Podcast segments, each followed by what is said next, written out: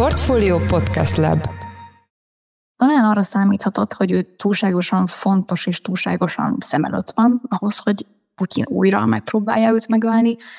Ugyanakkor ez a kalkulusz, ez valószínűleg darabjaira hullott, amikor megindult az invázió két éve, és hát bebizonyosodott, hogy Putyin számára azok a korábbi vörös vonalak a nyugattal szemben, amikkel azért óvatosan bánt, ezek megjelentenek semmit.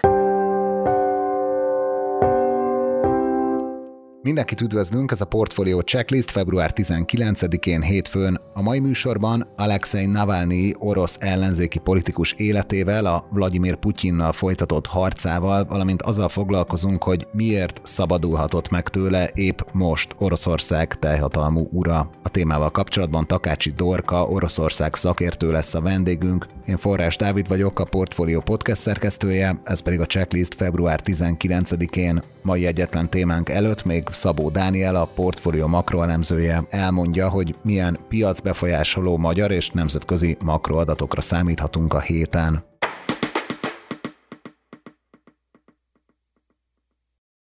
Több fontos makroadatot várunk a héten Magyarországról, így csütörtökön a lakásépítések tavalyi negyedik negyedévi adatait közli a KSH, míg csütörtökön a kereseti, pénteken pedig a foglalkoztatottsági és munkanélküliségi számok érkeznek a hivataltól. A nemzetközi makrogazdasági adatok közül a legfontosabb a szerdán érkező januári fedülés jegyzőkönyve, ami betekintést enged az amerikai monetáris politika várható alakulásába. Míg csütörtökön a gazdasági hangulatot bemutató BMI adatok jönnek Európa legnagyobb gazdaságaiból és az Egyesült Államok jobban. Az Orosz Szövetségi Büntetés Végrehajtási Szolgálat pénteken jelentette be, hogy meghalt Alexei Navalnyi, orosz ellenzéki politikus. Vladimir Putyin legismertebb ellenfelét egy nyugat-szibériai börtöntáborban érte a halál a börtönigazgatás közlése alapján délután kettőkor. A hatóságok elmondása szerint egy séta után lett rosszul, majd elvesztette az eszméletét és meghalt. A halálának körülményei ugyanakkor tisztázatlanok, a holtestét ugyanis még mindig nem adták ki a családjának. Navalnyi pályájával, jelentőségével, büntetésével és politikai hagyatékával kapcsolatban. Itt van velünk online Takácsi Dorka, Oroszország szakértő, a Center for Euro-Atlantic Integration and Democracy kutatója. Jó napot kívánok, üdvözlöm a műsorban. Jó napot kívánok, üdvözlöm a hallgatókat is. Kezdjük ott, hogy honnan jött Navalnyi, milyen háttérrel érkezett meg 2000-ben a, a Jablonkó nevű politikai pártba? Navalnyi munkássága az elejétől fogva egyrészt mozgalmi jellegű volt, tehát több társadalmi és politikai mozgalom létrehozásában és a szervezetében, a szervezetek működtetésében is részt vett, illetve viszonylag hamar megtalálta magának ezt, amivel később is behatóan foglalkozott, a korrupció ellenes témakört és a korrupció feltárásával foglalkozott nagyon sokat, Először a hivatalos párt, amely belépett, ez valóban a Jabloko volt, amit egy rendszer ellenzéki pártnak szoktunk nevezni, tehát egy olyan párt, ami ugyan ellenzéki, de a Putyin rendszer még megtűri, tehát per fenntartja és erősíti a működését. Nos, ő ebben, ebben vállalt először szerepet, majd innen kizárták. Innentől fogva több, több szervezetet is alapított, az társadalmi élet aktív, aktív alkotója volt, és kifejezetten egy aktivista, aktivista szemlélettel bírt ő, de nyilvánvalóan amivel a legnagyobb hatást elette, és ami miatt most mi is beszélünk róla, amivel a nyugaton is hírnevet szerzett, ez főleg az ő kifejezetten az orosz korrupciót feltáró munkássága, amit a korrupció ellenes szervezetének a keretei között csinált. Ez egy meglehetősen profi csapat egyébként, és egy kifejezetten nagy társadalmi támogatottságot tudott szerezni. Különféle olyan projektek fűződnek a nevükhöz, amire a hallgatók is emlékezhetnek, például a Putyin palota bemutatása és egy nagyon jó videós anyag készítése róla.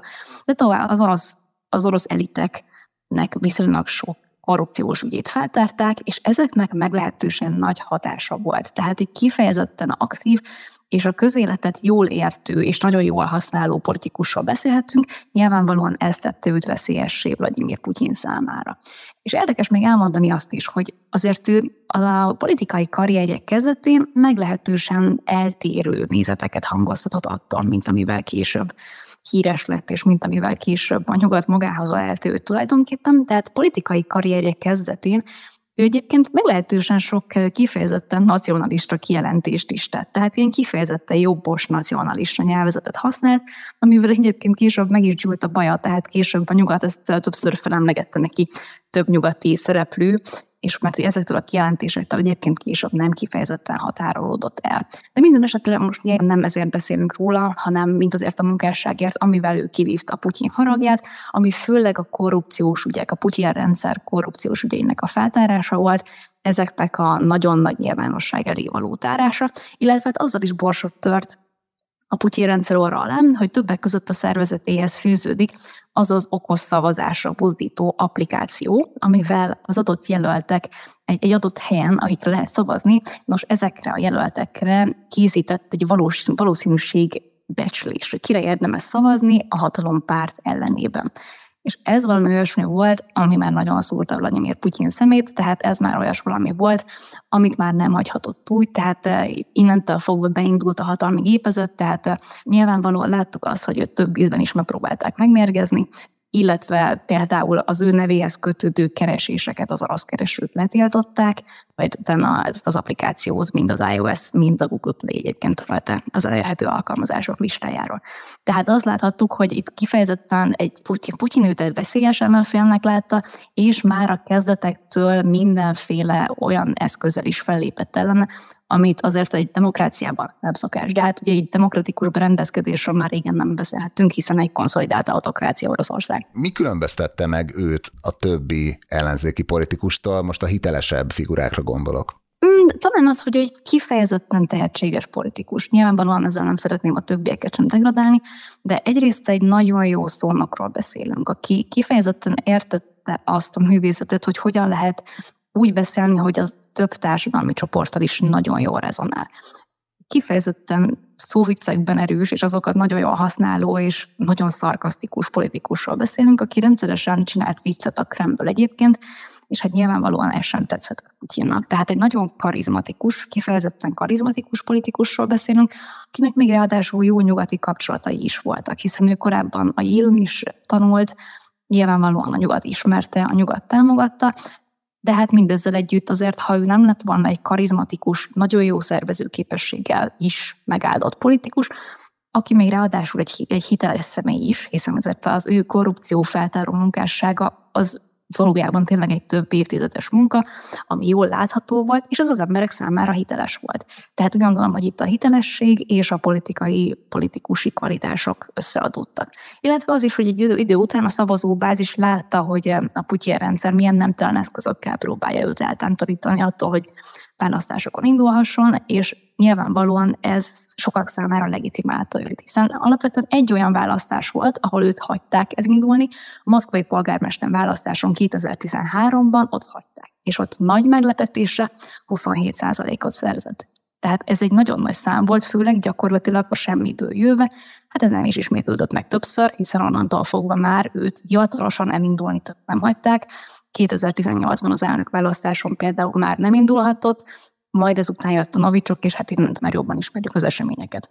Igen, hamarosan rátérnék erre a helyzetre, de még egy kérdés ebből a 2013 és 2020 közötti, ebben az időszakban mennyire tudta felépíteni a támogatottságát, mert ugye külföldön igazán 2020 után lesz ismert, vagy akkor ismeri meg a világ közvéleményének egy nagy része a nevét, de ebben az időszakban hogy építette a saját politikai pályáját, és hát miért érezte úgy a rendszer, hogy meg kell tőle szabadulni? Alapvetően, amivel nagy támogatottságot, vagy relatíve nagy támogatottságot és ismertséget tudott elérni, az tényleg az volt, hogy igazából ő ezt a korrupciós témát ütötte, ha fogalmazhatok így. Tehát ezt a korrupciós témát, ami azért egy nagyon könnyen tematizálható, és nagyon sokak számára, nagyon sokak számára népszerű és nagyon szerethető téma volt, tehát ők valójában, mivel a Navalnyi csapat ezt a témát használta, és nagyon ügyesen használta, és az átlagember azt láthatta, hogy alapvetően hatékonyan használják, hiszen feltárják, hiszen megmutatják, tehát igazából ő ezzel a témával,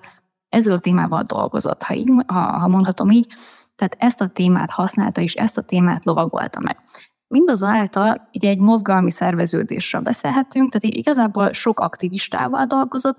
Ennek megvan az a sajátossága, hogy nyilván inkább a moszkvai Szentpétervári középosztály számára volt ez szimpatikus. Ugye nyilvánvalóan ezekben a városokban azért az a középosztály, az a képzett középosztály, és főleg az a fiatal képzett középosztály jóval erősebb és jobban jelen van politikailag aktivizálhatóbb, tudatosabb, mint mondjuk a tajgán, a tényleg nagyon picike településen eldugott településeken élők. Tehát igazából azért volt némi társadalmi behatároltsága. Tehát voltak olyan korlátok, amit a szervezet a több éves aktív építés és szervezet fejlesztés ellenére sem tudott megugrani, tehát azért az, hogy elsőprő támogatottsága lett volna egész Oroszország szerte, ez úgy gondolom, hogy túlzás lenne kijelenteni, hiszen azért a támogatottsága alapvetően a liberálisabb, nyugatosabb ötletek iránti lelkesedés, ez nyilvánvalóan inkább a nyugat-oroszországi nagyvárosok középosztályainak a sajátossága. Tehát ezt azóta is látjuk azért valamelyest, hiszen most nem szeretnék nagyon előreugrani a történetben, de azokat a megemlékezéseket, amiket a hatalom most éppen szétver, és ahonnan előállítja a megemlékezéseken résztvevőket, most ezek is moszkvai és Szentpéterváriak, tehát az előállítottak több mint fele Szentpétervári. Tehát ez is azt jelenti, hogy ennek a mozgalomnak és Navalnyi karizmájának, személyes varázsának inkább a nyugat-oroszországi nagyon nagy városoknak a középosztálya volt a bázisa. És mit lehet tudni a, politikai elveiről? Mert ugye azt ön is említette, hogy korábban voltak egészen ilyen, tehát ilyen szélsőségesbe nyúló jobboldali nacionalista megnyilatkozásai, aztán ezeket nyilván a karrierje alatt árnyalta, és akkor utána, ahogy említette, bejött ez a korrupció ellenes tematika, de, de ő mit gondolt, milyen, volt-e valamilyen vízió, amit kínált Oroszország számára? Ez azért érdekes kérdés, mert ugyan nyugatról úgy szoktunk vele foglalkozni, hogy ő maga volt a liberális állam. Na most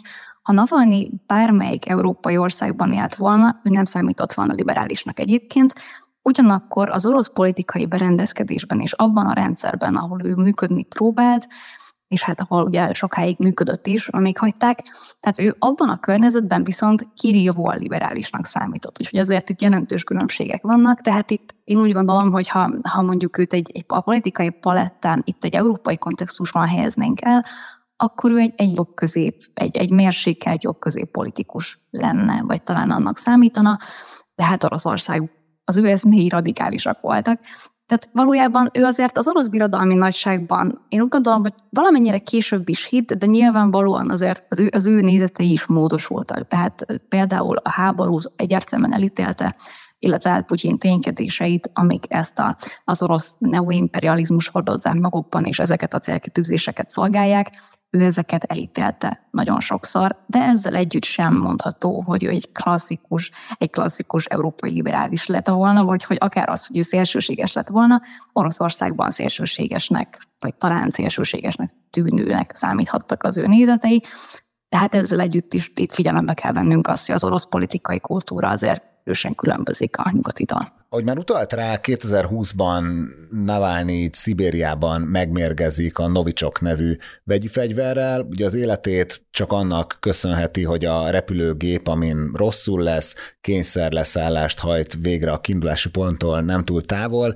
Itt ugye orvosi kezelést kap, egy kis idő után pedig kiengedik az országból, ugye Németországba szállíthatják, itt lábadozik, itt épül fel, és 2021-ben pedig visszatér Oroszországba, és igazából azt, hogy miért ment vissza, ez talán a nyugati közvélemény nagy része a mai napig nem tudja hova tenni. Igen, ezt azt hiszem, hogy azért nehéz megérteni, mert még teljesen másik kontextusban vagyunk, és ugye nekünk a mindennapi életünkben ez a kérdés nem, nem igazán merül fel. Tehát, hogy sos, igazából én úgy gondolom, hogy nekünk azért ritkán kell szembesülnünk azzal a kérdéssel, hogy vajon meghalnánk-e egy eszményért, amit amit szeretünk és amit szolgálunk. Azért ez, ezzel nem szembesülünk ezzel a kérdéssel. Navalnyi viszont szembesült, e, és én úgy gondolom, hogy amikor ő úgy döntött, hiszen ez az ő döntése volt, hogy Németországból hazatér, akkor egyrészt tudta, hogy mi vár rá. Tehát őt abból a szempontból nagy meglepetések nem érték, hogy ugye már a hazatérés pillanatában régen ki volt ellene adva az elfogató parancs.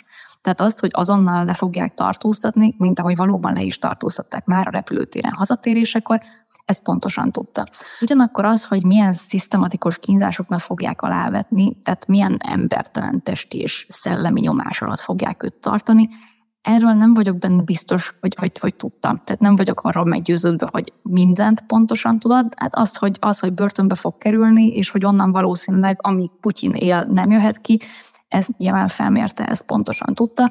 Hát talán az lehetett a kalkulusza egyrészt, hogy rátérjek a kérdésre is. Talán arra számíthatott, hogy ő túlságosan fontos és túlságosan szem előtt van, ahhoz, hogy Putyin újra megpróbálja őt megölni, Ugyanakkor ez a kalkulusz, ez valószínűleg darabjaira hullott, amikor megindult az invázió két éve, és hát bebizonyosodott, hogy Putyin számára azok a korábbi vörös vonalak a nyugattal szemben, amikkel azért óvatosan bánt, ezek nem jelentenek semmit. Tehát, hogy igazából azzal, hogy ha ő, megpróbál, ha, ha ő megpróbálná még egyszer megölni Navalnyit valójában már nem lenne veszteni valója, hiszen Oroszországnak a nyugattal való intézményes kapcsolatrendszere már réges-régen nem létezik, tehát ezt ugye sikerült tönkretennie. Tehát ez a, ez a kalkulusz, ez talán, talán itt bisakolhatott meg.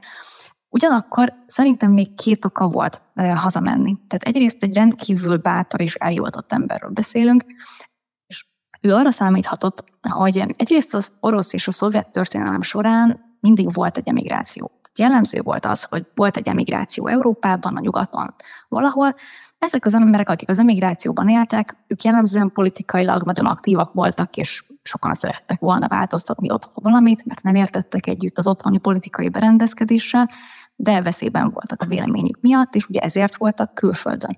Ugyanakkor a történelmi hagyomány azt mutatja, hogy nyugatról ez a politikai szervezkedés az orosz emigránsok körében gyakorlatilag soha nem vezetett eredményre otthon. Tehát ez, ez alól talán egyedül Lenin kivétel, ugye több okból is, de nem ez a jellemző mintázat. Tehát inkább az a törvényszerű, hogy azok az emigráns csoportok, akik nyugatról próbáltak hazafelé hatni és megváltoztatni az otthoni rendszert, nem jártak sikerrel, egy idő után úgy eljelentéktelenedtek ezek a mozgalmak, majd elültek. Tehát én úgy gondolom, hogy ez a példa, ez számára nyilvánvaló volt, és hát egy Kicsit kortársabb példa is lehetett a szem előtt, ugyanis hát ugye ne felejtsük el, hogy ekkor nem sokkal voltunk a nagyon erősen elcsalt belarusz választások után, ami után, ha emlékszünk, akkor sokáig volt hír, a rengeteg tüntetés, a nagyon erős társadalmi, társadalmi kiállás az elcsalt választások ellenében, és hát azt is láttuk, hogy a belarusz ellenzék, amely szintén el kellett, hogy hagyja Belaruszt, úgy mindenestől, tehát aki nem ment el, az börtönbe került.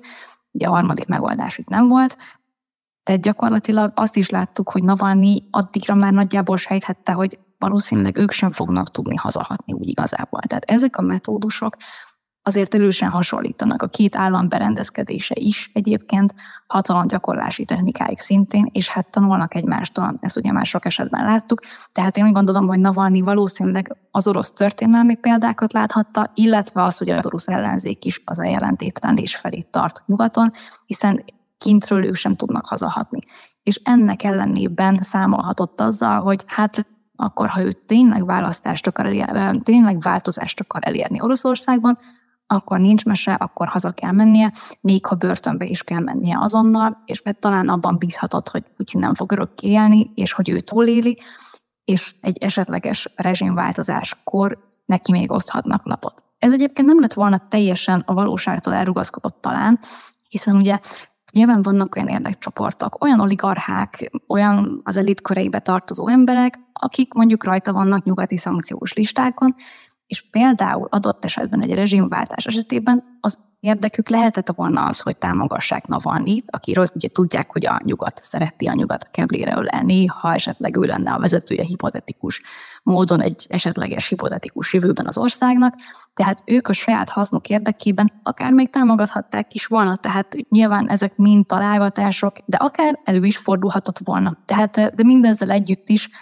egy rendkívül bátor tett volt ez, hiszen ugye az, hogy börtönbe fog kerülni, és hogy valószínűleg Putyin élete végéig mindenképpen ott lesz, ezt ő tudta, ez neki tudnia kellett, ugyanakkor az, hogy őt szisztematikusan halálra kínozzák, ezt nem tudom, hogy tudta-e. Igen, ugye amint leszáll Navalnyi gépe 2021-ben Moszkvában, őt letartóztatják, nem sokkal később egy korábban felfüggesztett szabadságvesztését letöltendővé változtatják, és időközben ugye kap egy 9 éves börtönbüntetést és egy 19 éves börtönbüntetést is, és ugye ebben a börtönrendszerben hal meg. Mi mondható el erről az igazságügyi rendszerről, vagy erről a börtönrendszerről, a gulágról, ami gyakorlatilag hát elnyelte őt az elmúlt három évben?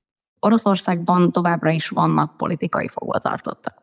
Nyilvánvalóan kevesebben, mint mondjuk a sztálinizmus egyén, tehát azért ez, ez a hasonlat nem állná meg a helyét, de ezzel együtt is vannak politikai fogatartottak, nem is kevesen. Tehát jelenleg is vannak olyan civil szervezetek, akik nyilván tartják őket. Az OVD Info nevezetű civil szervezet jelenleg több mint 3100 politikai fogvatartottról tud Oroszországban. Ők változó és egészen változatos büntetés végrehajtási intézményekben raboskodnak, és hát egészen változatos indokokkal hiszen ugye azt is fontos látnunk, hogy bár az elnyomás maga az nem most kezdődött, de az elmúlt két évben nagyon dinamikusan nőtt a represszió. Tehát ez azt is jelenti, hogy rengeteg olyan jogszabály és törvény változott meg, ami olyan dolgokra irányul, mint például a gyülekezési szabadság, mint például a vélemény kifejezése. Gondoljunk itt közösségi médiaposztokra. Tehát itt nem csak, hogy azon tevékenységek köre bővült ki ugásszerűen, ami miatt valakit retorzió érhet, de a büntetési tételek is szédületesen megnőttek. Tehát gyakorlatilag a háború szó használatáért is börtönbe lehet kerülni, ugye már említettem a közösségi média posztokat, de igazából ez egy nagyon dinamikusan bővülő kör, és valójában a legváltozatosabb dolgokkal kerülhet valaki börtönbe. És hát most is látjuk, hogy megemlékezéseken csupán azért, mert kimennek meggyújtani egy gyertyát Navalnyinak bármilyen szobornál, ezért is bevisznek embereket, ezért is őrizetbe lehet kerülni. Tehát valójában itt a represszió az egészen, egészen őrületes mértékben megnőtt. És hát ugye említettük már, hogy, hogy az orosz börtönrendszer egy meglehetősen komplex képződmény és egy komplex szervezet, tehát egy nagyon-nagyon kiterjedt szervezetről beszélünk, Például azok a, az, a, az a típusú hely, ahová Navalnyi került, ez a kolónia oroszul, büntetőtelep. Magyarul, még ebből is többféle van, tehát büntetőtelep és büntetőtelep között is nagyon nagyok a különbségek, és hát ne legyenek illúzióink, tehát Navalnyi az évek során egyre rosszabb körülmények közé, és egyre kegyetlenebb helyekre került, és ez alul ő most meghalt, ez a sarki farkas nevezetű büntetőtelep, ez híresen vagy hírhetten a legrosszabb, a legkegyetlenebb, a legembertelenebb körülményeket biztosító büntetőtelep, tehát itt a Kremlnek nyilvánvaló célja volt az, hogy őt megtörjék, lehetőleg elsorvasszák. Hogy itt a pontos, a halálának a pontos okát úgy gondolom, hogy nem fogjuk megtudni, vagy legalábbis nem egy könnyen. Minden esetre a hivatalos magyarázat, illetve azok a magyarázatok, amik a Kreml közeléből jönnek, azok nem állják meg a helyüket. Ez egészen egyértelmű, hiszen az időzítések nagyon furcsák. Tehát jöttek ki sajtóhírek arról, hogy valószínűleg Navalnyi már a halálát, a bejelentett halálát megelőző este megölték volna, és hogy ezt, ezt alátámasztandó kifejezetten sok korábban ismeretlen ember jelent meg aznap este a börtönben, vagy aznap este külön szigorítottak mindent, mindent elvettek a raboktól, és nem engedték ki őket egyáltalán azokba a közösségi helyekre sem, ahová egyébként igen, tehát valami, valami rendellenes dolog történt. Ennyit biztosan tudunk, és azt is, hogy a hivatalos kommunikáció nem állja meg a helyét, cserébe igen zavaros. Tehát a hivatalos narratíva az, hogy Navalnyi egy séta közben rosszul lett, tüdőembóliát kapott, megpróbálták életben tartani, mentőt hívtak, de már nem lehetett rajta segíteni. Na most ez nagyon sok sebből vérzik, tehát egyrészt a, a holttestet nem adják ki a családnak, azóta sem adták ki a családnak, azt, hogyha valóban tüdőembólia végzett volna Navalnia, ezt egy, ezt egy nagyon alapos feltáró, feltáró boncolás meg tudná állapítani, viszont amennyiben már volt egy boncolás, a második tudtommal már nem. Na most olyan sajtóhíreket láttunk eddig, hogy egy már volt, de megy a ködösítés, a családnak nem adják ki a holttestet, olyan hírek is voltak, hogy kifejezetten erős verésnyomait találták meg ezen a testen, tehát nagyon sok olyan dolog van, amit még nem tudunk, hogy a valóságot valaha is megtudjuk-e. Én úgy gondolom, hogy a Putyin rendszer alatt nem, erre nincs esélyünk, úgyhogy most sajnos azzal kell dolgoznunk, amik van. Esetleg majd utána talán egyszer. Hogyha feltételezzük, hogy valóban megölték, és ahogy ön is említette, ugye ezt a teóriát erősíti már csak az is, hogy a holtestét egyenlőre nem adták ki a családjának. Szóval ebben az esetben miért lehetett fontos a rendszernek, hogy most tüntesse el Navalnyit? Ha abból indulunk ki, hogy, hogy valóban itt most akkor egy konkrét politikai megrendelés történt, és fontos volt, hogy pontosan most halljon meg, és ne csak elsorvadjon, és majd egyszer, majd egyszer meghalljon, akkor úgy gondolom, hogy itt a választások lehetnek a kulcs. Tehát elnökválasztást fognak tartani Oroszországban március 15 és 17 között, és hát bár a Navalnyi ugye börtönben van, a szervezete megsemmisült, hiszen ugye extrémista, szélsőséges szervezetnek nyilvánították, ami gyakorlatilag, a terrorszervezet megfelelője, ennek megfelelően fel is számolták, és, és gyakorlatilag megsemmisítették a szervezetet. Tehát itt a szervezet maga valós veszélyt a Putyin rezsimre már nem jelentett, ez egészen egyértelmű. Ezzel együtt azért a, a Navalnyi stáb nagyon ügyesen használta a közösségi médiát, és, és, és nagyon sokat posztoltak a háborúról, nagyon sokat posztoltak mindenféle visszásságokról. Tehát azért volt egy közösségi média jelenlét, ami ha nem is ért el már tömegeket nyilvánvalóan, de azért ott volt. És úgy gondolom, hogy a Putyin rendszer egy totalitárius irányba való eltolódását az is mutatja, hogy már ezt sem hagyják. Tehát, hogy már, már ez is túl sok lett, és inkább már ezt is elfolytották. És annál is inkább, mert talán a Kreml megrettenhetett attól, hogy Boris Nagyesgyen is megpróbálta tematizálni a háborút, mint olyat. Márpedig a kényelmetlen témák Putyinnak nem kedvesek a választásokat megelőzően sem, tehát az nyilvánvaló, hogy ez a választás szó azért itt erősen idézőjelben kell, hogy legyen. Itt egy olyan menedzselt folyamatot fogunk látni, ahol Vladimir Putyin megteremti azt az illúziót, hogy itt, itt, itt emberek felépíthetik magukat, itt emberek elindulhatnak az elnöki pozícióért, majd a nép választ, és utána tudomásul veszik az eredményt. Na most ez az egész nyilvánvalóan egy színjáték, és hát ebben a színjátékban azért az, hogy kiírja a forgatókönyvet, ez viszonylag egyértelmű, és hát a forgatókönyvben nem fér bele az, hogy a hivatalostól eltérő narratívák túlságosan nagy teret kapjanak a nyilvánosságban, és hát még ilyen narratíva, többek között az, hogy ez a háború, ez egy nagyon rossz ötlet, nagyon rossz ötlet volt elindítani is, és hogy minél hamarabb abba kéne hagyni, és hát ezt a, ezt, a, ezt a narratívát úgy tűnik, hogy a Putyin rezsim nem viseli el a nyilvánosságban sem. Tehát nem csak, hogy, nem csak, hogy egy nagyon masszív propagandával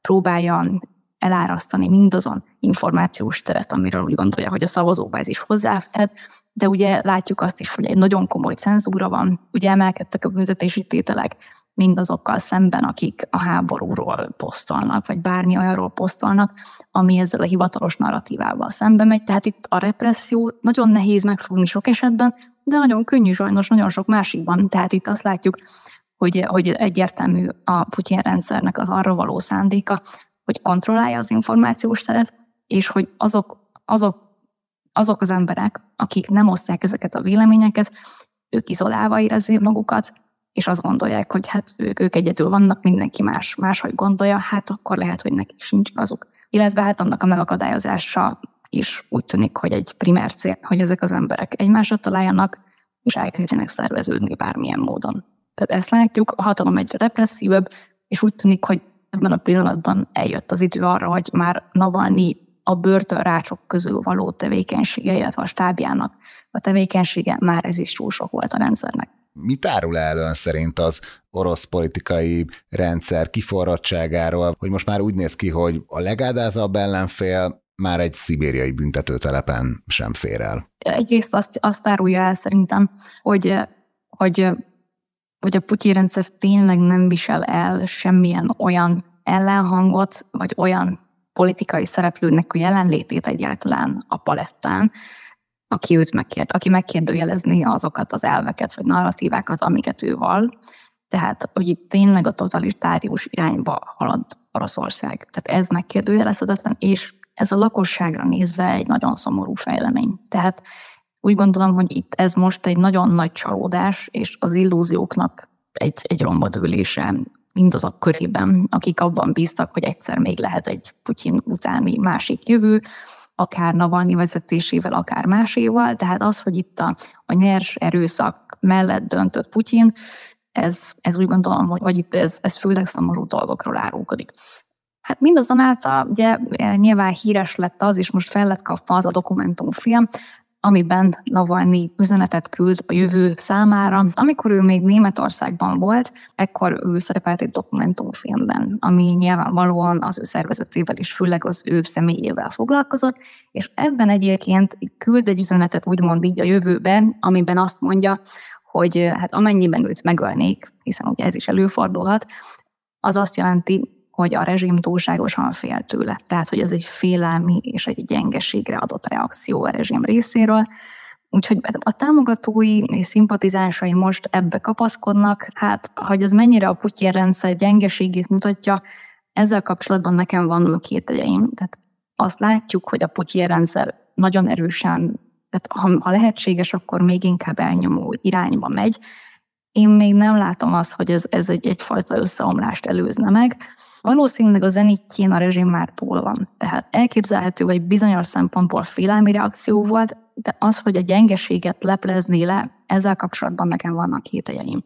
Utolsó kérdésem a témával kapcsolatban, hogy mennyire lehet Navalnyi utódja, a felesége Julia Navalnaya, aki egyfajta ilyen ikonként jelent meg sok helyen a, a közbeszédben, főleg Navalnyi 2021-es letartóztatását követően. Úgy gondolom, hogy az ő szerepvállalásának sajnos vannak objektív korlátai. Tehát én itt, én itt erős párhuzamot vélek felfedezni Svetlana Tianovskaya karrierútjával, vagy az ő politikai szerepvállalásával.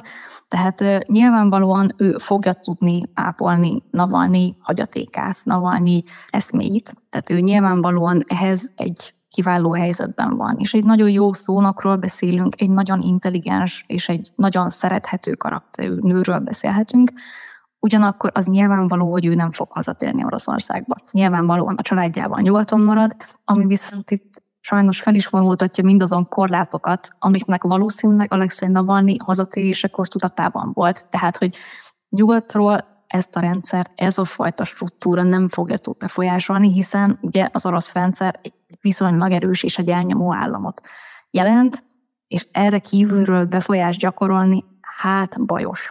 Túl azon, hogy ráadásul ugye az otthoni, tehát az Oroszország béli szervezet, tehát mindaz a szervezeti struktúra, ami Navalnyi dolgozott, és nyilvánvalóan a felesége is, hiszen ő is nagyon komoly szerepet vállalt abban a közösségszervezésben, ami ezt a korrupció ellenes szervezetet létrehozta.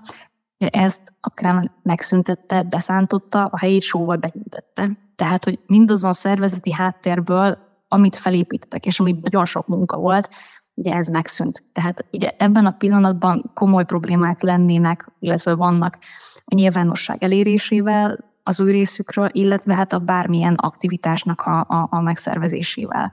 Tehát úgy gondolom, hogy ez, ez sajnos a jelen keretek között én nem látom, hogy ez egy reális alternatíva lenne. Úgyhogy én, én valamelyest attól tartok, hogy most mindenki elsiratja Navalnyit, elgyászolja Navalnyit, majd, majd sokan a passzivitásba fognak fordulni, hiszen az utolsó esély is úgymond oda vezet. Ezt köszönjük, hogy a mai műsorban a rendelkezésünkre állt. A checklist mai adásában Takácsi Dorka Oroszország szakértő volt a vendégünk. Köszönjük még egyszer, hogy itt volt velünk az adásban. Köszönöm szépen a lehetőséget, viszont hallásra. Ez volt már a Checklist, a Portfolio munkanapokon megjelenő podcastje. Ha tetszett az adás, iratkozz fel a Checklist podcast csatornájára bárhol, ahol podcasteket hallgatsz a mobilodon. A mai adás szerkesztője én, Forrás Dávid voltam, új adással holnap, azaz kedden jelentkezünk, addig is minden jót kívánunk, sziasztok!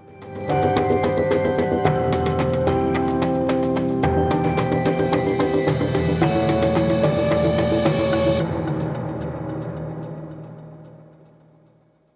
Reklám következik.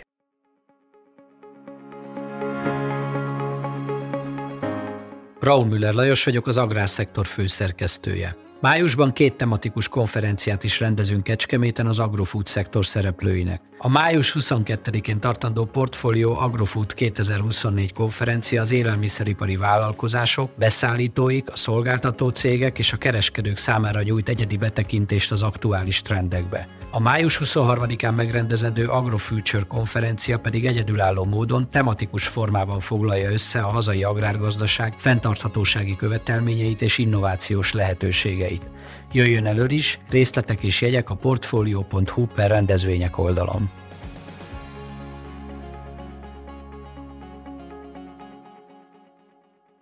Reklámot hallottak.